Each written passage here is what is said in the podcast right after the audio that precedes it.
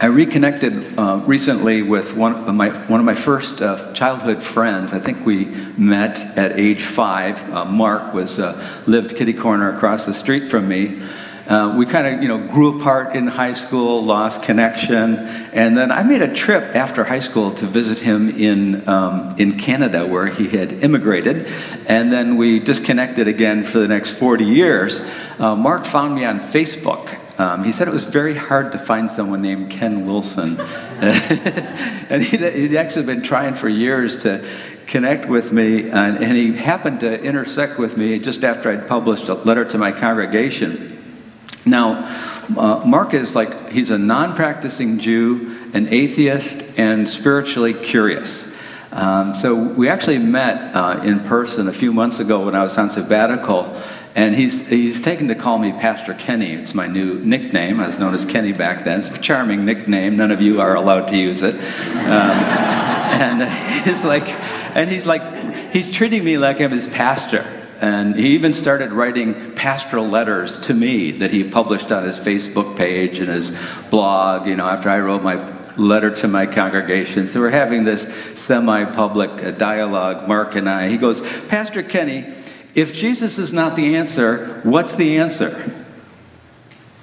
I had never, I had never been asked that question before. And, and I thought about it. I said, "Connections."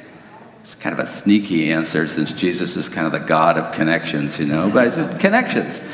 Um, and he wrote me recently, this happened on sabbatical, he wrote me recently in a, another of his pastoral letters uh, to me to say how this has been haunting him ever since, this whole concept of connections and how it applies in his own life. So I actually, I got his e- uh, address, and I sent him uh, Wired to Connect, the book that we're using as the science side of this science Bible series on connections. So the, the book is about um, the four brain systems that uh, aid our ability to connect with others in a positive way. These are systems that often get weakened in us when we're, in, like in modern society, when we have much less in t- terms of uh, percentage of our time spent in meaningful personal connections. We're more isolated than our forefathers and mothers were.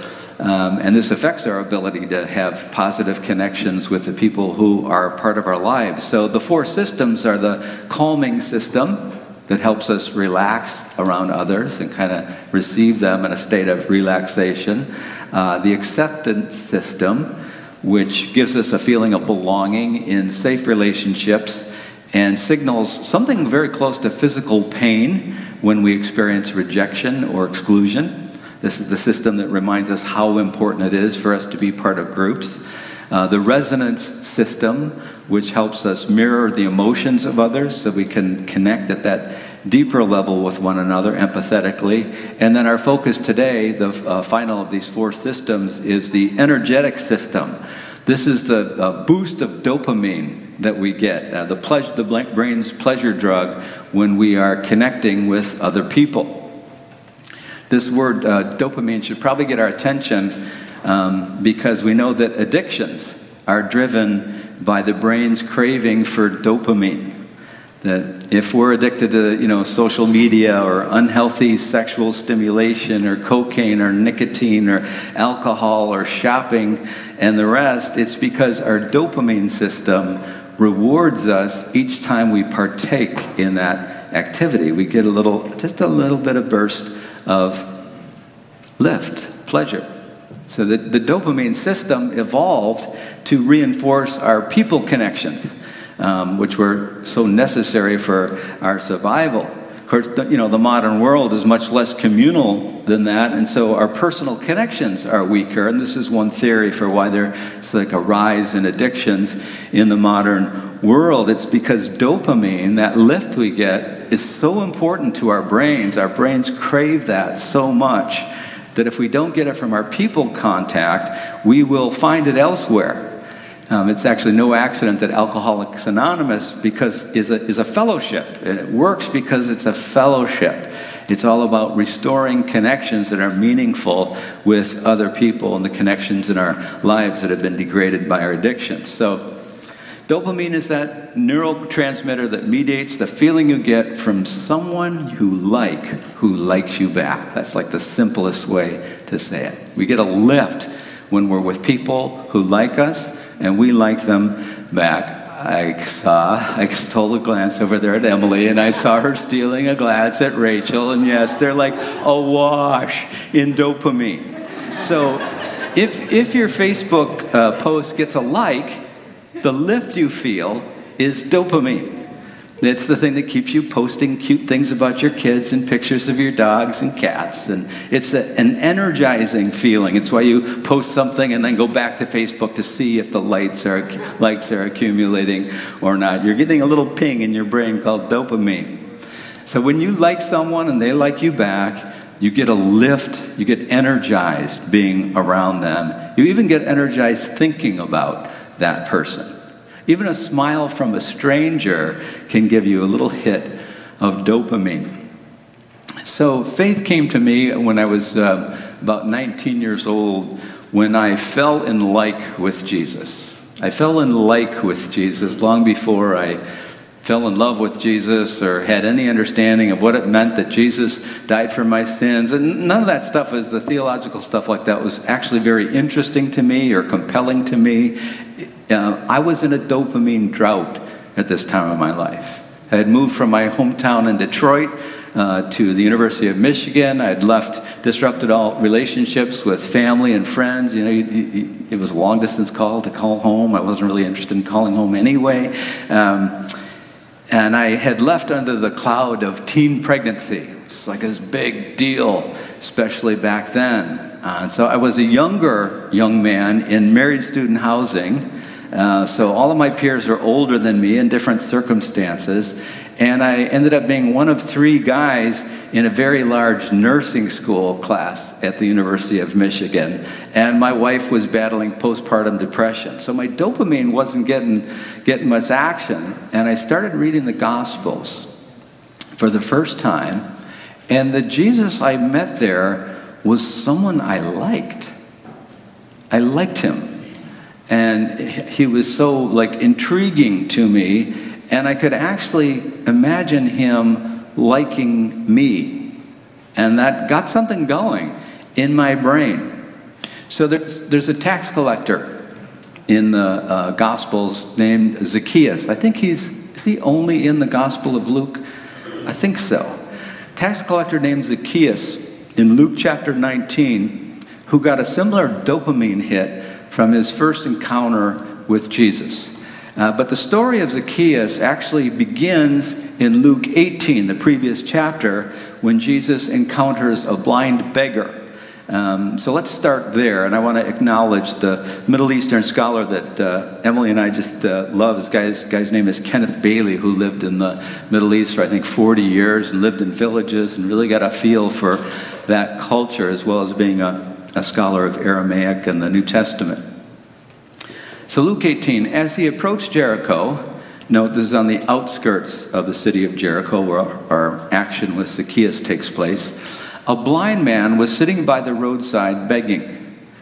When he heard a crowd going by, he asked what was happening. They told him, Jesus of Nazareth is passing by. Then he shouted, Jesus, Son of David, have mercy on me. This is the messianic title, Jesus, Son of David. Those who were in front sternly ordered him to be quiet, but he shouted even more loudly, Son of David, have mercy on me. Jesus stood still. So he's moving. There's all this momentum towards Jewish. I love it. You know, Jesus stood still. Mm, he got everyone's attention. It's a dramatic moment. And he ordered the man to be brought to him by the crowd. And when he came near, Jesus asked him, What do you want me to do for you? The man said, Lord, let me see again. Jesus said to him, Receive your sight. Your faith has saved you. Immediately he regained his sight and followed him, glorifying God, and all the people, when they saw it, praised God. So the, the scene here in cultural context in the Middle East is that when an important figure uh, is coming to town, the leading citizens of the town that were about to be visited by this leading figure would go out as a group to greet the important person and kind of escort him back into their town, kind of like, you know, the the uh, Super Bowl winning team comes to the airport, and all the people go out to the airport and greet them there, and then they kind of come into the into the city, as is, you know, not going to happen this year once again. Um, already, um, the servants back in Jericho are probably servants of, of one of the leader, you know, leaders with a big home and plenty of resources, are preparing a feast, a banquet, in the hopes that the honored guest would stay for dinner and the night, which would, you know, elevate the status of uh, the prestige of that of that town. So the crowd around the blind, blind beggar on the outskirts of Jericho, outside the city limits, would have been this welcoming committee of the leading citizens of Jericho, the respectable people, the successful people of Jericho.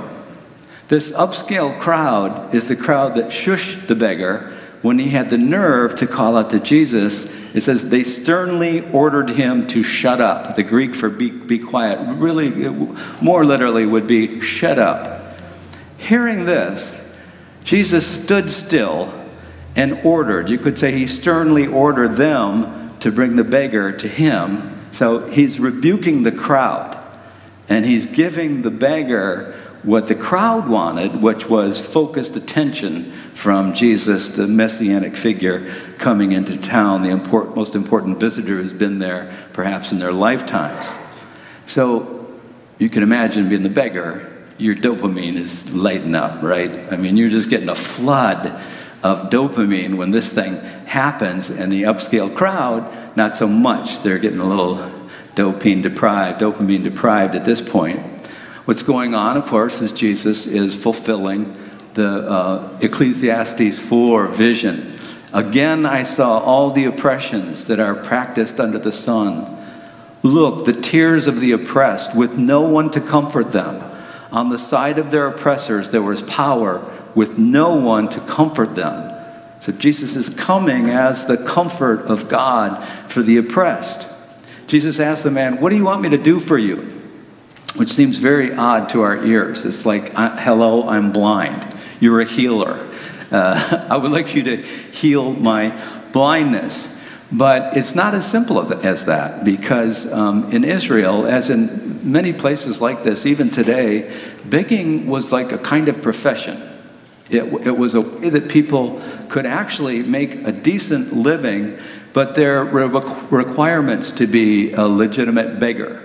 You had to have a serious and a visible physical handicap. So a, a sore lower back wouldn't do it, or or something invisible like fibromyalgia wouldn't do it. You had to have a missing limb, and certainly blindness qualified you for this role in the society as a beggar. And it was a role that was, it'd be a little too much to say it had respect in the society, but it played a positive function in the social fabric, because um, the people of Israel were under injunction from the God of Israel to give alms to beggars. And so giving alms to beggars was a way to fulfill your duty as a pious Jew. And so the beggars viewed themselves as, well, we're here to help you fulfill your pious duty as a Jew. So the beggars would say, give to God.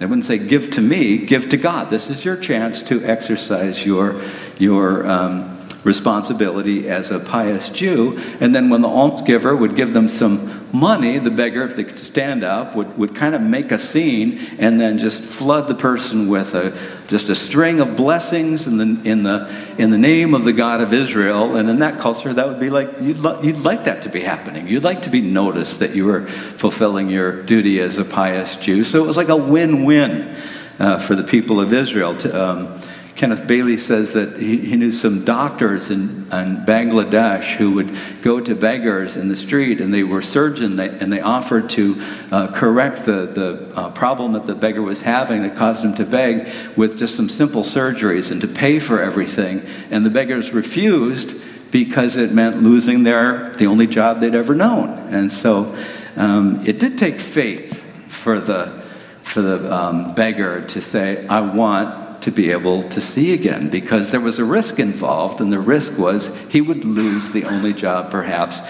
that he had ever known. And we can only imagine that that dopamine burst that sense of, wow, Jesus is paying attention to me, and it's happening in the circumstances where, where I'm being lifted up and honored among these people who have been dishonoring me.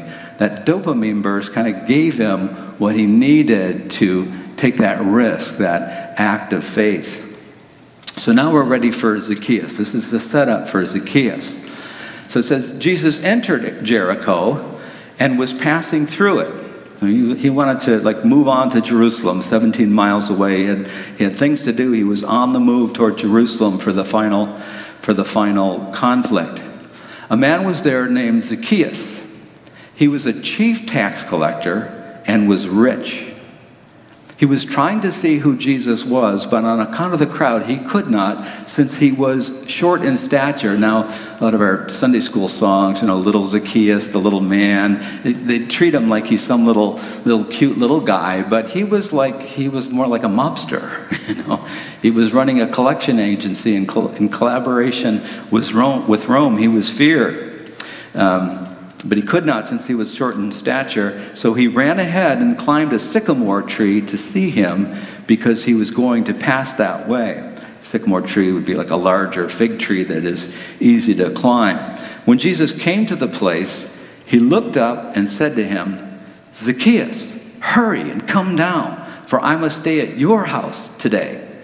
So he hurried down and was happy to welcome him. They're having like a dopamine exchange moment. All who saw it began to grumble and said, "He's gone to be the guest of one who is a sinner." Zacchaeus stood there and said to the Lord, "Look, half of my possessions, Lord, I will give to the poor, and if I've defrauded anyone of anything, I will pay back four times as much." Then Jesus said to him, "Today salvation has come to this house, because he too is a son of Abraham, for the Son of Man came to seek and to save the lost." So again, though he was rich, Zacchaeus didn't join that crowd that went outside the city gates to welcome Jesus, because as a tax collector, he's nervous around crowds. Remember, what's going on right now in the story is that Jesus is en route to Jerusalem for the Passover feast. Passover was the Jewish celebration of the deliverance from Egypt. So it was a political feast about throwing off the yoke of occupation. And everyone knew what was going on. There was, there was fame preceding Jesus, and there was, there was political excitement around Jesus. He was a messianic figure. This is indicated by the beggar who called him Son of David, a messianic title. Everyone hoped that he was there to lead an army to overthrow the occupation force, and this would all come to a head in Jerusalem. So with this rebellion against Rome in the air, Roman collaborators, and that's what a tax collector was, a Roman collaborator. The Roman collaborators were laying low in that context. They were watching their backs. They were avoiding politically agitated crowds. It's like someone with a, you know, Black Lives Matter pin might not feel so good in certain political rallies today. You know, you got to watch your back. This is what's going on with the tax collector. It was just too easy in a crowd like that, with all this going on, to quietly slip a knife in your back if you were a Roman collaborator, if you were a traitor, if you were a tax collector.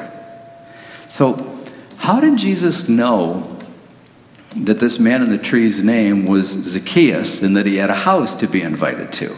Well, probably the agitated crowd saw him, just like Jesus saw him, and was pointing out to Jesus with accusatory language about this, this, this traitor in their midst. What was he going to do about it, since he was coming to right the wrongs that were visited on Israel through these collaborators as much as anything else?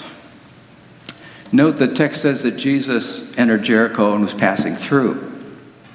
So he had no, no intention of staying for that customary feast that was likely being prepared for the, you know, big shot visitor coming to town. He was planning to, you know, just pass through seventeen more miles to Jerusalem. He could make that in a day's journey. But at the sight of Zacchaeus, there's a change of plans, right? "Hurry and come down, for I must stay at your house today." Jesus says to Zacchaeus. Jesus is relating to Zacchaeus like he's excited to see a long-lost friend. It's like, it's, it's extraordinary. Uh, Zacchaeus is getting flooded with dopamine, don't you know, at this moment. I mean, this, everyone wants the attention of this guy, and this guy points him out in this honoring way. I, I've got to see you. I've got to spend the evening with you today. Zacchaeus, hurry up. I, I can't wait to spend some time with you. So it says Zacchaeus hurried down and was happy to welcome him. It's like, boom, the dopamine is just firing. The angry crowd, though, not so much. He's gone to be the guest of one who is a sinner. I can't believe it. So again, this burst of dopamine seems to flip a faith switch in Zacchaeus. It's, I, I think the account is probably compressed here, as would often happen in the Gospels. It was probably during the meal that Zacchaeus went and readied for Jesus. And then these meals would have been held out in the courtyard of your large estate, and there'd be low, uh, like stone walls, and people could be on the other side of the walls, and they'd be listening in. And it would be like a semi-public feast, and, and the, the leading guest would be asked questions and would be responding and giving answers, and it'd be kind of like a, a semi-public thing going on. And in the midst of that, most likely it is that Zacchaeus stands up and he says, "If I've defrauded anyone here," which he has. He's defrauded everyone there. If I have defrauded, I like the use of the word if. You know, he's he's holding on to a little shred of, you know, the if in the apology is usually, if I have offended anyone. Yeah. No, but, he, but if I've defrauded anyone here, I will make fourfold reparations. And he said that knowing that this crowd would hold him to that. So this, this is a beautiful moment in the Gospels. This unexpected connection with Jesus has inspired this guy to take a step that will reconnect him to his community. In, in the twelve steps uh, of Alcoholics Anonymous, this is step eight and nine, right? Steps eight and nine. Step eight says, "I made a list of all persons we had harmed and became willing to make amends to them all." Like it's a process to get to this point. Step nine, made direct amends to such people wherever possible, except when to do so would injure them or others. Now, it's, it's interesting that in the twelve steps, there's not a step for apology.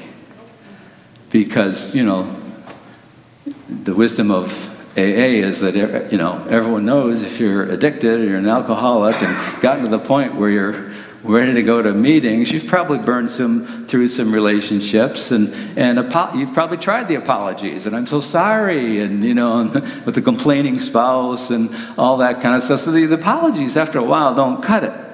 It's the amends that makes the difference. Amends are different than apology, right? So during World War Two, uh, Japanese Americans, citizens of the United States, were herded into detention camps uh, along uh, the California border there uh, for the duration of the war, because there, there was this fear that because they were Japanese Americans, they could be like a fifth column within. After they were released at the end of the war, no formal apology. That came forty years later, I think it was, thirty-five, forty years later in the late nineteen seventies. But the U S Congress, in addition to offering an apology, also offered some financial redress. So twenty thousand dollars was given to every citizen who had been illegally detained. It was a gesture, at least, of redress. You know, I think the fact that virtually no amends have been made for the national crimes of slavery or the destruction of native population. I mean, that's that's an indication of why we have such such a gaping wound in our national soul. While this division is so, it's just it's it's just there festering. We haven't worked the steps. Uh, justice and reconciliation require steps eight and nine, making amends. That's why this is such a big deal in our society.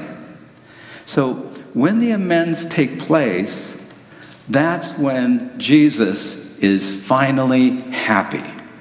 And he says, like, to everyone around in that semi-public feast with people in the audience, today salvation has come to this house because he too is a son of Abraham. For the Son of Man came to seek and to save the lost. So this is what his salvation looks like. It's, it's what we're called to when we're called to the path of salvation. But I, I want to go back to the moment that the process began, that led to this. And that's the moment um, when Zacchaeus, remember he's surrounded by this hostile to him crowd. He scrambles up the sycamore tree and he's called out by the Son of David, who was eager to be with him and who treated him like a long-lost friend, who was happy to see him. So what if we are all Zacchaeus in one way or another? What if Zacchaeus is us? What if, you know, secretly we all live with that fear of others turning on us if they only knew what we knew about ourselves? Um, if the things that we're like harbor, harboring in private, the knowledge of the things that we do that we're ashamed of, if that knowledge could just be given to the people around us, wouldn't it just turn them as a crowd? They would turn on us, and there would be a chorus of accusations coming from them our way, even if that chorus is now only inside our heads.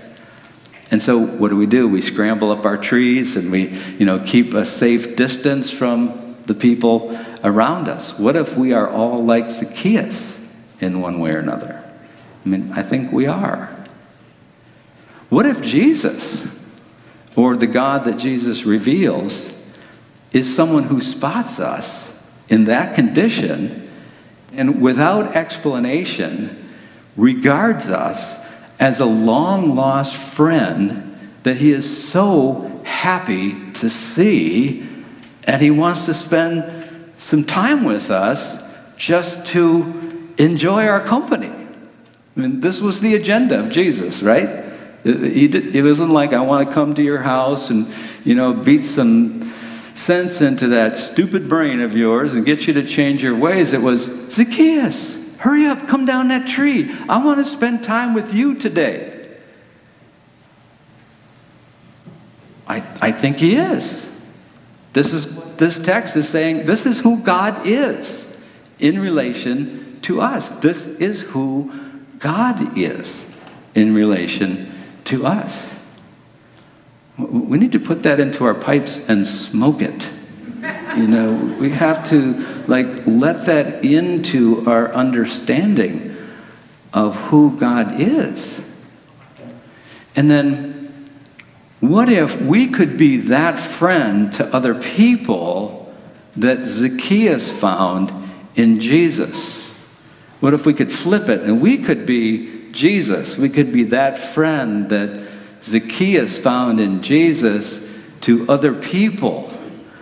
Uh, what if we could be the one who ignores the, the chorus of accusations that anyone of us could be subject to, and says to the nervous people in hiding, you look like someone um, that would be worth getting to know better. I would like to spend some time with you.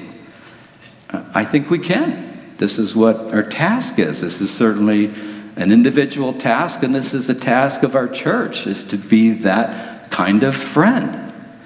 So um, for our time of quiet reflection, I, I just finished the sermon in case you were wondering. Um, I'd like to take, like we normally do, a minute or two um, to just let some of this sink in a little bit. And what I'm recommending is that um, you would, during this time, do a little kind of meditation, a little reflection, in which you identify with Zacchaeus at that moment up in that tree. At the very moment that Jesus uh, notices him and says, hurry down from that tree, I want to spend some time with you. You know, who is Zacchaeus at that moment? Well, Zacchaeus is a guy who had traded the dopamine hit of personal connections for the dopamine hit of something else. In this, his case, it was ill-gotten gain. Um, and we can all perhaps identify with him in that, though the something else may differ for us. But rather than seek our dopamine in our personal connections, and, and that takes work sometimes, it takes tending relationships, it takes working through rough spots in relationships, it takes reaching out again and again, it takes moving to a new town where you don't know anyone and it feels like you have to start all over again, building your relational network, and it can be discouraging easily and it's hard. When we're in that state, we often go for our own version of something else, some habit that Isolate, isolates us, but rewards us with that little hit of dopamine. I, what I want to do is suggest that you bring uh, that knowledge of your Zacchaeus self to this time of personal reflection. I'm going to read the text over twice, a little bit slowly. And while I do that, just picture yourself in that tree with Zacchaeus when Jesus comes by. And only this time he's calling both of your names.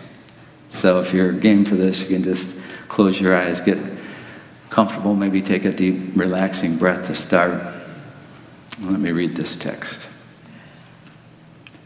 When Jesus came to the place, he looked up and said to him, Zacchaeus, hurry and come down, for I must stay at your house today. So he hurried down and was happy to welcome him.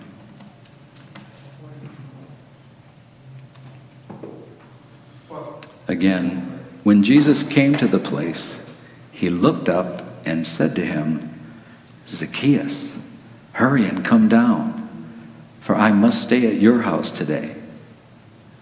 So he hurried down and was happy to welcome him.